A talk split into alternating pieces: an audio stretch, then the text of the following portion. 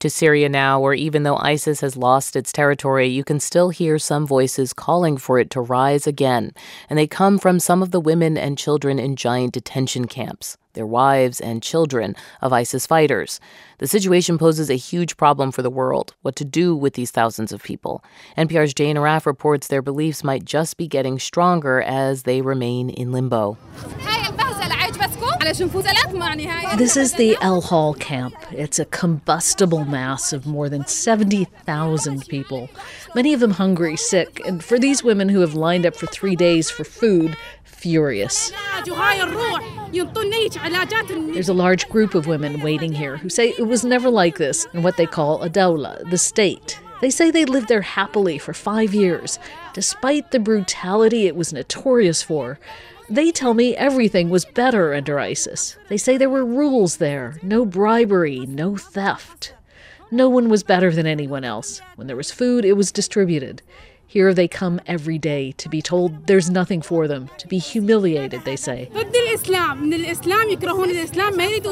Many of them are among the 30,000 Iraqis in this camp. Most came out of the last sliver of ISIS territory in Syria in March. They won't give their names. If it weren't for their airstrikes on our tents and camps, killing our children, we would not leave the caliphate. This is injustice. We pray for ISIS to come back. All of the women are covered head to toe in black cloaks that trail in the mud. A few have covered even their eyes in a black gauzy veil. They wear long black gloves. Theirs is a vengeful God. One tells me God will punish them for waiting in line for food instead of praying. Another tells me God decrees that even having a finger showing is as immoral as having sex outside of marriage. They tell me I need to cover like them, that I'm an infidel. Convert, convert, they tell me. We mention the part of the Quran that says Christians and others are people of the book who actually should be respected rather than killed.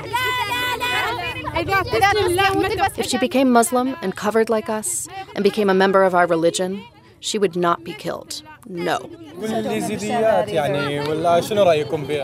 about the Yazidis, the religious minority in Iraq who were the victims of ISIS genocide. Thousands of them killed and taken into sexual slavery.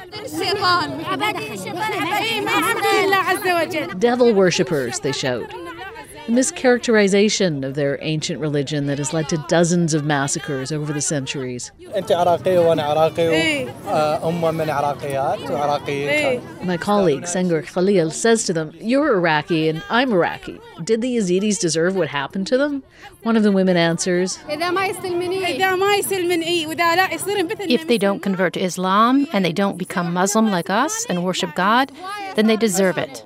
Is there anything that the Dawla did wrong, or was the Dawla perfect? The women say everything, everything there was what God wanted.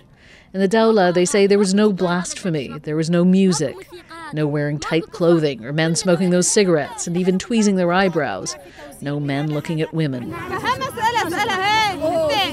These Iraqi and Syrian women don't understand why their husbands have been taken away to prison. They ask why the men can't join them. The Iraqi government says it plans to repatriate their women and children to put them in camps in Iraq. But the Kurds who are holding them in this underfunded camp say they won't send anyone back who doesn't want to go. So for now, they're not going anywhere. Foreign ISIS families at a smaller camp were given lectures on how ISIS is not Islam. Some even hear from former Yazidi slaves about what ISIS did to them. But there are no similar programs here for Syrian and Iraqi ISIS families, and there are very few in Iraq. These women and girls say they're here because ISIS leader Abu Bakr al Baghdadi told them to escape to safeguard the next generation of ISIS.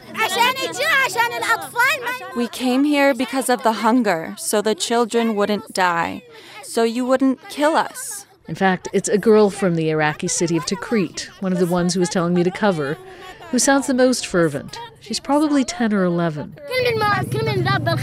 The ones who are not covered now, I ask God in the next life to light the fires of hell with their hair. Another girl tells us on Judgment Day, God will pour molten metal in the ears of those who listen to music. The